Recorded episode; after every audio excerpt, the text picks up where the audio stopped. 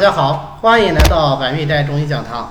今天我们接着来讲六腑中的胆，这也是我们要讲的第一个六腑啊，讲讲胆的主要功能以及它与肝胆相表里啊，肝和胆之间的关系。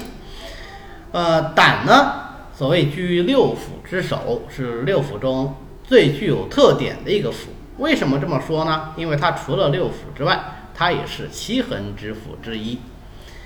所谓胆者，我们也称之为中经之腑，因为在《烂经》里说呀，胆在肝之短叶间，重三两三株，生精之三合啊，生的精汁比较多啊，所以我们也叫它中经之腑。呃，那么胆的主要特点呢，其实都来源于胆的基本阴阳属性。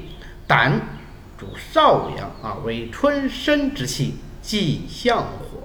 因为它有这样的阴阳属性，所以就决定了它第一个特点是什么呢？它的第一个功能功能特点就是主勇气啊，胆能够主勇气，因为胆主少阳春生之气，是一年之中啊阳气生发的趋势最强的时候，所以我们说它能够既向火，那么这种向上生发的阳气啊，就能够赋予人勇气。啊，所以我们《内经》里说：“勇者气心则以，怯者则卓尔为病也。”所以胆对于人来说，不光是我们一般说的胆子大、胆子小的这个勇气，那么它也涉及到什么正气的勇气。如果说勇气强、正气盛，就不容易得病；反之呢，就容易得病。所以我们在临床上就经常看到有一些人，啊，同样是碰到外界事物的不良刺激啊，比方说外邪。比方说不良的精神刺激，比方说呃不好的饮食习惯，或者是醋欲不节之饮食，那有人发病，有人不发病，这个当然跟人的正气有关系啊。在这个正气之中呢，胆气的充盛与否起着重要的作用。第二个呢，就是我们所谓的五脏十二官，胆为中正之官，出决断。因为它是中正之官，不偏不倚，所以能够主决断。所以凡十一脏取决于胆嘛。那么除了胆以外啊，五六脏六腑去掉一个胆，一共十一脏，都能被胆的主决断的功能所影响。这个胆主决断。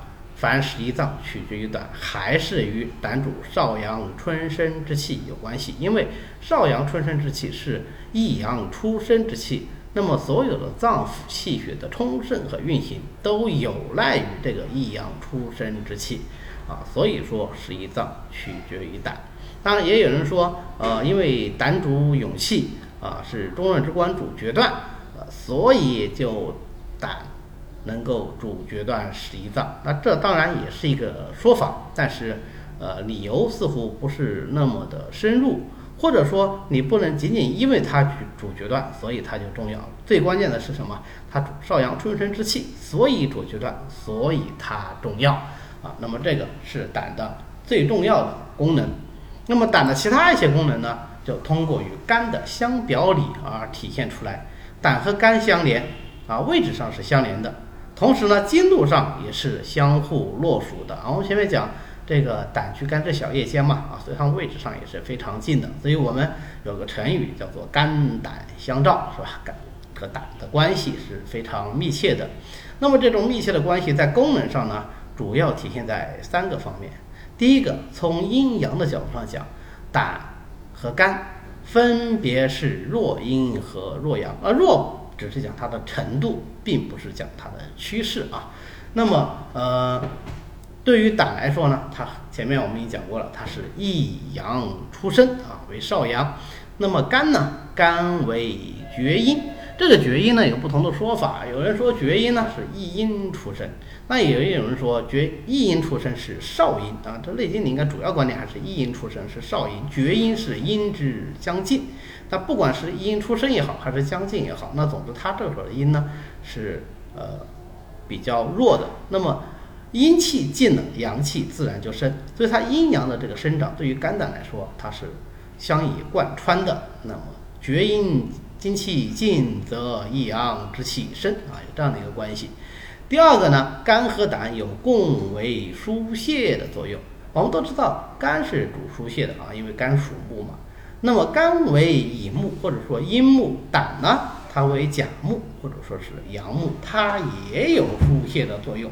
那么这个胆的疏泄作用与肝的疏泄作用就相辅相成，一起完成肝，一起完成这个木能疏土啊，以及疏泄周身气血的。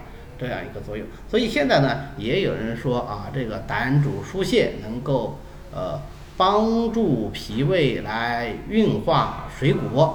那么胆所藏之精汁，也能够溢泄于小肠，来帮助小肠受肾化物，来消化食物，啊，也可以为一说吧。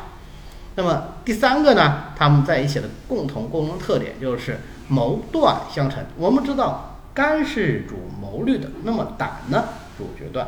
但凡做事有谋，就必须有断。如果是只谋不断，或者是谋而不断，那就难免思前想后，顾虑重重。临床上就表现为什么？往往是呃郁症啊，忧或者是西医现在讲的忧郁症，或者是强迫症啊这样一种临床表现。如果说是断而不谋呢，那么就往往是什么？